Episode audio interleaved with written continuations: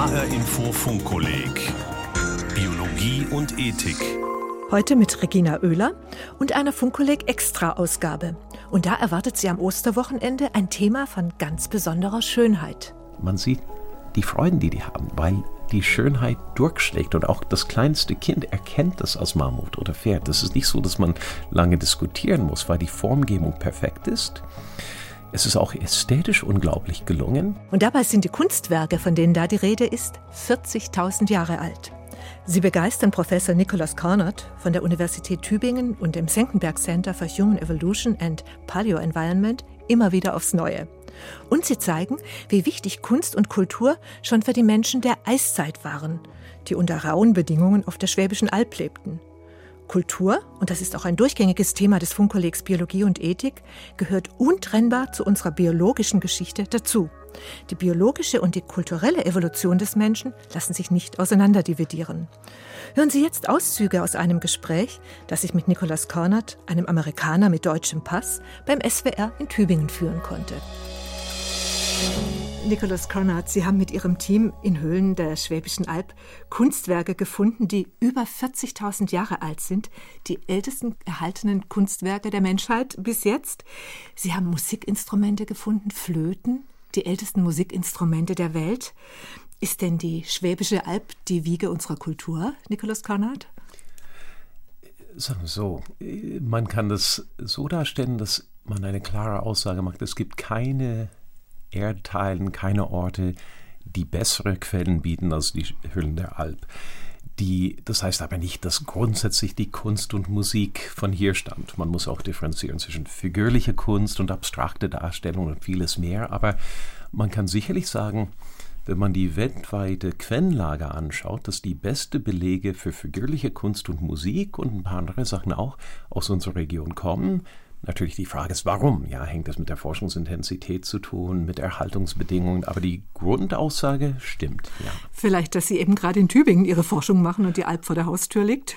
Sagen wir so, Tübingen ist ein Forschungscenter für, für dieses Thema seit Ewigkeiten und auch die ältere Geschichte in Mitteleuropa wurde sehr stark schon im 19. Jahrhundert durch Tübingen geprägt und wir haben eine Tradition. Die Tradition hängt teilweise damit in Verbindung, dass die Fundplätze hier sind. Und weil wir über viele Generationen investiert haben in diese Art von Forschung, haben wir sicherlich gewisse Standortvorteile. Aber ohne dass die Funde da sind, können wir die auch nicht finden.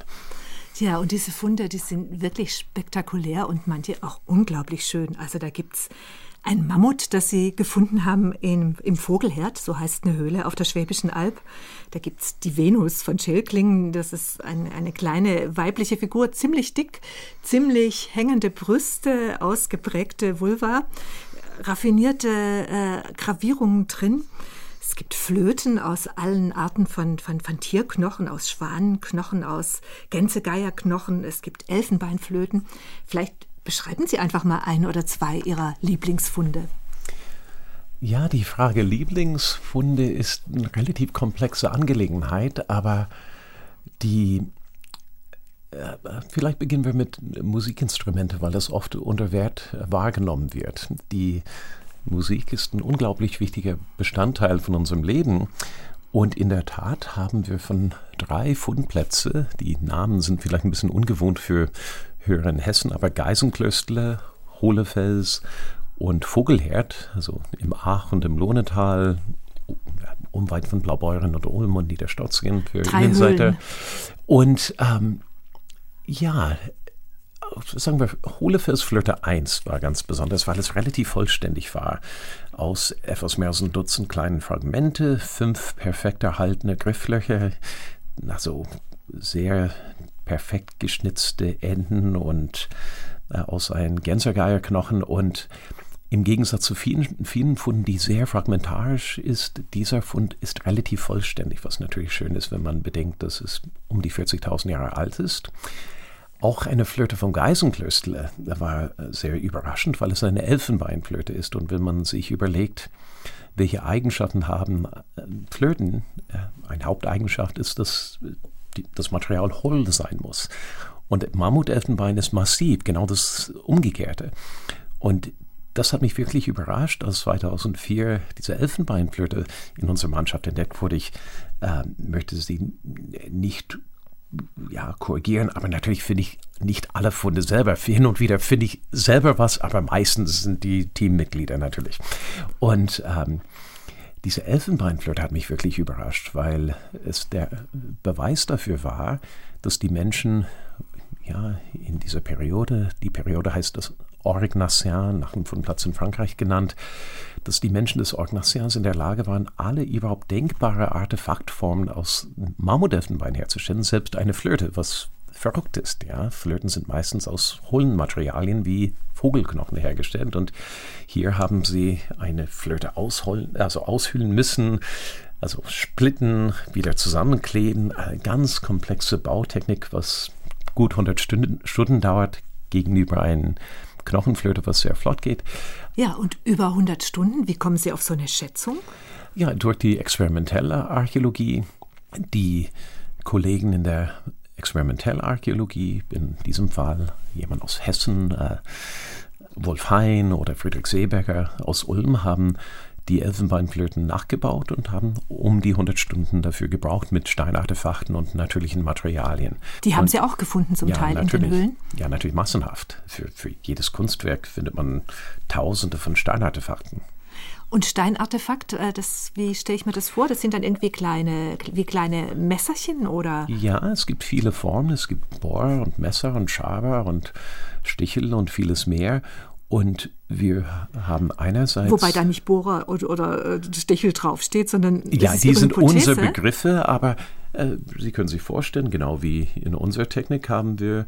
Ja, Bleistift sieht so aus, ein Kugelschreiber sieht so aus, Küchenmesser sieht so aus. Die unterschiedlichen Werkzeuge, die wir in unserem Alltagsleben benutzen, haben auch eine Form, auch eine Organisation in der Technik die Menschen vor 40.000 Jahren und die Neandertaler, die vorher in unserer Region waren, haben auch ihr Werkzeuge gehabt. Und in der Tat gibt es viel Variation in den Formen, aber dennoch gewisse Formen, die sich durchschlagen, die eher für Schneiden gut sind oder Bohren gut sind oder Kratzen und Schnitzen. Und äh, wir Archäologen entwickeln eine Taxonomie dafür, bilden Gruppen und zählen und messen und wiegen ziehen unterschiedliche analytische Methoden durch, um festzustellen, wofür die Steinartefakte benutzt worden sind. Und in der Tat, allein der Ausdruck Steinzeit vermittelt den Eindruck zu Recht, dass die Menschen damals in erster Linie mit Steinwerkzeugen gearbeitet haben. Und das Spannende ist, in dieser Zeit vor ungefähr 40.000 Jahren, vor heute, als moderne Menschen in unserer Region, höchstwahrscheinlich entlang der Donau hochgewandert sind, sehen wir eine sehr intensive Nutzung von Werkzeugen aus Knochen, Geweih und Elfenbein. Bei den Neandertaler kommen solche Funde sehr selten vor, hin und wieder, aber in der Summe selten. Und bei den modernen Menschen, die Kunst und Musik und vieles mehr äh, ja, produzierten in unserer Region, sehen wir eine enorme Vielfalt an Technologie und äh, Werkzeugformen. Es ist erstaunlich, dass diese anderen Materialien sich dann auch so gut erhalten haben auf der, auf der Alp. Ja, das ist sicherlich ein Standortvorteil bei uns, dass die Erhaltungsbedingungen in den Höhlen ausgesprochen gut sind. Die Sedimente variieren ein bisschen, aber oft sind sie feucht, die Temperaturen konstant durch die kalkreiche Sedimente ja, verwittern die Knochen nicht so schnell und das sieht man auch in vielen Zusammenhängen. Auch äh, für äh, DNA-Forschung ist es optimal, weil die molekulare Erhaltung der Knochen auch sehr gut ist. Generell haben wir sehr gute Erhaltungen. Und es variiert natürlich von Schicht zu Schicht und Fundplatz zu Fundplatz, aber prinzipiell haben wir ungewöhnlich gute Erhaltungsbedingungen. Aber auch da muss man sagen, wir sind nicht die einzige Region mit gut erhaltenen Bedingungen. Das ist eine gute Erhaltungsbedingung. Das ist nicht die Lösung an sich. Ja, es ist eine Kombination zwischen diese Ausgangsbedingungen und natürlich eine kompetente Arbeitsweise. Und ich glaube, jetzt hören wir uns mal an, wie so eine Flöte die heute nachgebaut wird, klingt? Oder haben Sie tatsächlich auch auf diesen alten Fragmenten mal, hat da, durfte Nein. da mal jemand reinblasen? Nein, das äh, erstmal alle sind in irgendeiner Form kaputt und unvollständig, aber wiederum die nachgebauten Instrumente sind genau gleich wie die von damals, weil in den meisten Fällen, gerade bei den Knochenflöten äh, aus Schwanknochen, Gänsegeierflöten oder Ganzflöten, ist die Form gegeben durch das Tier an sich. Und so gesehen sind die Töne, die man hört, genau die Töne, die es damals gab. Was natürlich der Fall ist, genau wie heutzutage. Man kann ein Trommel oder eine Flöte oder eine Geige so oder so spielen. Und ähm, auch da stelle ich mir vor, ohne es beweisen zu können, dass genau wie wir heutzutage Musik haben, mit einer volle Bahnbreite von Eigenschaften und Leidenschaften, dass es damals vielleicht ähnlich war. Und die Art der Musik ist natürlich erfunden von den modernen Menschen heute. Aber die Töne an sich sind die gleichen Töne, die es damals gab. Und für die, was ich auch schön finde, ist, wenn man genau zuhört, hört man zum Beispiel Wassertropfen im Hintergrund. Und das ist, weil die Aufnahmen im Hohlefels durchgeführt wurden bei Schäklingen im Achtal. Und auch da kann man sich kurz durch den Kopf gehen lassen, warum haben wir so viel Flöten? Gefunden in den Höhlen. Das hängt sicherlich damit zusammen, dass die akustischen Bedingungen in den Höhlen fantastisch sind. Und äh, das soll man vielleicht im Kopf haben, wenn man die Aufnahmen hört, weil die Aufnahmen in diesen Höhlen stattfanden, gerade im Hohlefels. Und wer spielt die Flöte für uns? Äh, in diesem Fall äh, Friedrich Seeberger, äh, ein ja, enger Kollege, leider verstorben vor einigen Jahren. Aber er hat äh, bahnbrechende Forschung gemacht, Ende der 90er, Anfang der 2000er. Und lange Zeit war er ja, der Beste, wenn es darauf ankam, diese alte Flöten nachgebaut, äh, nachzubauen und zu spielen.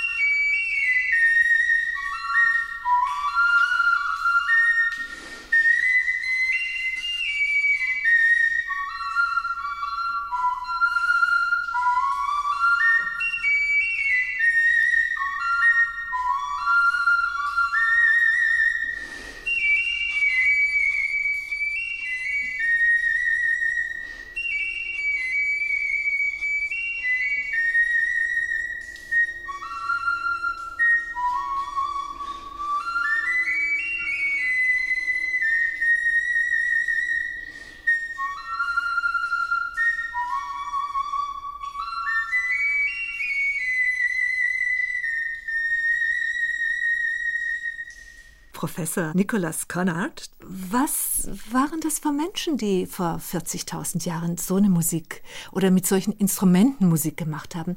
Wie stellen Sie sich vor, dass diese Menschen auf der Schwäbischen Alb gelebt haben? Wie waren die Lebensbedingungen? Ja, wir wissen, finde ich, sehr viel über die, die Menschen von damals. Und ich denke, man kann das auf zwei unterschiedliche Ebenen äh, betrachten. Einerseits würde ich sagen, die waren Menschen genau wie wir. Das heißt, wenn man ein Kind von damals in ihrer Familie ja, aufwachsen lassen würde, hätten die überhaupt kein Problem mit Deutsch und mit unserer Kultur und äh, ja, Lebensformen klarzukommen. Und so gesehen hat sich nichts verändert. Die grundsätzlichen Fähigkeiten waren da. Es könnte damals ein Shakespeare, Goethe, Virginia Woolf, Jane Austen geben. Und äh, andererseits natürlich deren Lebensform im engeren Sinne, wie die deren Tage gestaltet haben, die Technik von damals, die Umgebung, die Verbindung mit deren Umfeld und Natur war eine völlig andere, andere als heutzutage. Heutzutage, wie oft, wann haben Sie zuletzt ein Rentier oder ein Mammut oder ein Löwe oder Hüllenbär gesehen? So gut wie nie, ja. Aber Eichhörnchen und Elstern ja, und Ameisen ja, und Hummeln. Ja, ja, aber wenn Sie ein Igel sehen, dann sagen Sie, Mensch, ein Igel, aber seien wir ehrlich, das prägt ihr Leben nicht. Ja, sie freuen sich vielleicht über ein bisschen Vogelgesang, aber damals äh, war der Mensch ein Teil von deren Natur mit allen Konsequenzen. Es ging, äh, es war nicht so, dass man einfach einkaufen ging, um ja, den Lebensunterhalt zu gewinnen, sondern man ging auf Jagd, man angelte und man hat sich natürlich konkret mit eigenen Händen auseinandergesetzt mit, mit, mit der Umwelt und auch mit der Natur. Und ich denke, dass es sehr anspruchsvoll war, aber natürlich Jäger und Sammler haben die gleiche Intelligenz, die wir haben, nur die Intelligenz wird anders eingesetzt. Und vielleicht, um das einfach darzustellen, die Kreativität war aus meiner Sicht ähnlich, die Fähigkeiten ähnlich, nur die Umsetzung, die Art und Weise, in der diese Fähigkeiten umgesetzt wurde im Alltagsleben, war eine, eine komplett andere. Natürlich, die Technik war anders, die Kulturgeschichte war ganz am Anfang. Aber die Menschen waren gleich. Was man mit Sicherheit ja sagen kann, ist, dass die Natur auf der Schwäbischen Alb ziemlich anders aussah als, als heute.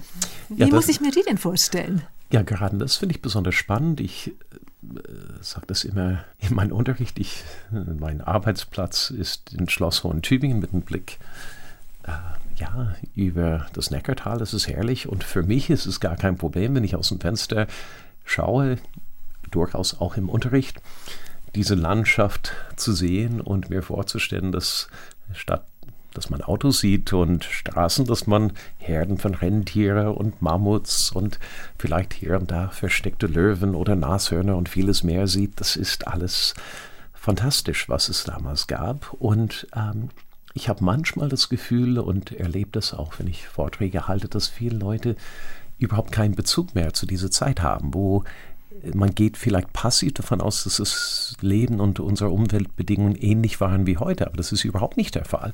Stellen Sie sich vor, Sie verlassen Ihr Haus oder Hütte oder Höhle und sehen ein Wollnashorn oder Löwe oder Höllenbären. Die, äh, das war bestimmt sehr, sehr beeindruckend und ähm, ich denke, es sprengt fast unsere Vorstellungskraft heutzutage, da wir ja, einfach äh, ein ganz anderes Leben führen. Aber natürlich, die Naturverbundenheit war sehr entwickelt und die Tierwelt war eine komplett andere. Die Pflanzenwelt, die Eiszeit ist gekennzeichnet durch sehr, sehr starke Klimaschwankungen. Aber in der Summe kann man vielleicht sagen, es gab lange Phasen, die kalt und relativ trocken waren.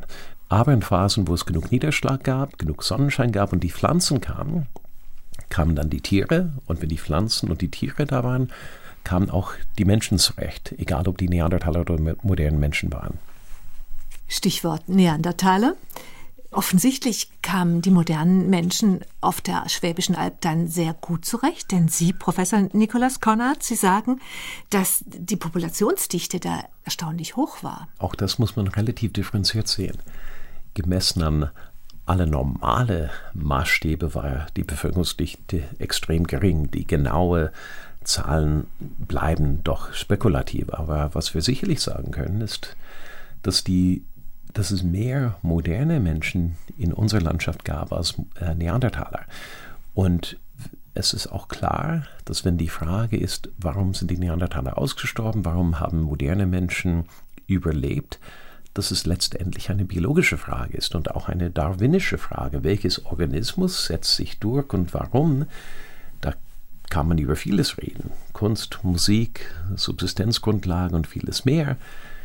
Aber entscheidend ist, dass man fruchtbaren Nachwuchs hat. Und wenn eine Gruppe mehr Nachwuchs hat und die pflanzen sich auch fort und die andere Gruppe nicht oder geringfügig weniger, innerhalb von wenigen Generationen wird die ja, Gruppe mit mehr Nachwuchs äh, ja, sich durchsetzen.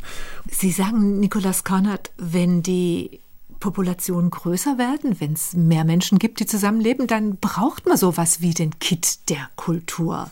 Da braucht man vielleicht äh, eine Elfenbeinflöte oder.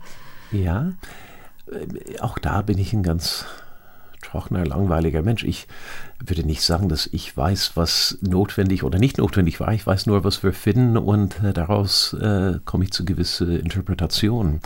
Und auch da finde ich, dass es wichtig ist, dass man unterscheidet zwischen einer Beobachtung und einer Deutung.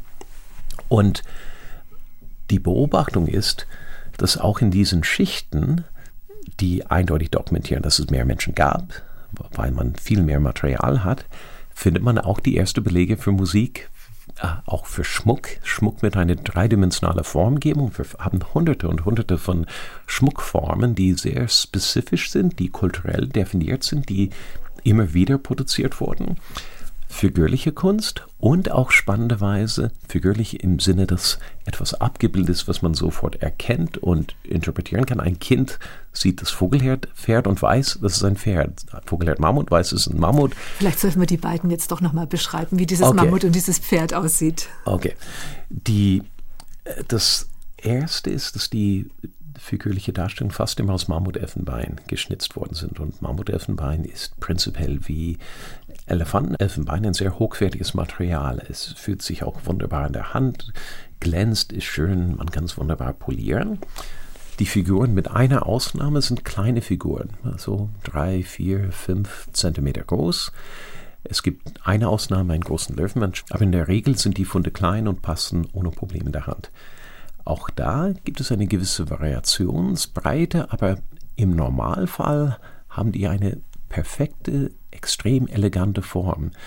Ich möchte nicht zu weit gehen, aber das war, spielt eine Rolle in der Forschungsgeschichte, weil Kollegen wie André Lerard-Garand vom Collège de France und andere Kollegen haben argumentiert und auch mein Professor Bosinski in Köln sagten, die schwäbische Funde müssen jung sein. Warum? Weil die perfekt sind. Und die Perfektion kann nicht einfach so entstehen. Es muss sich entwickeln.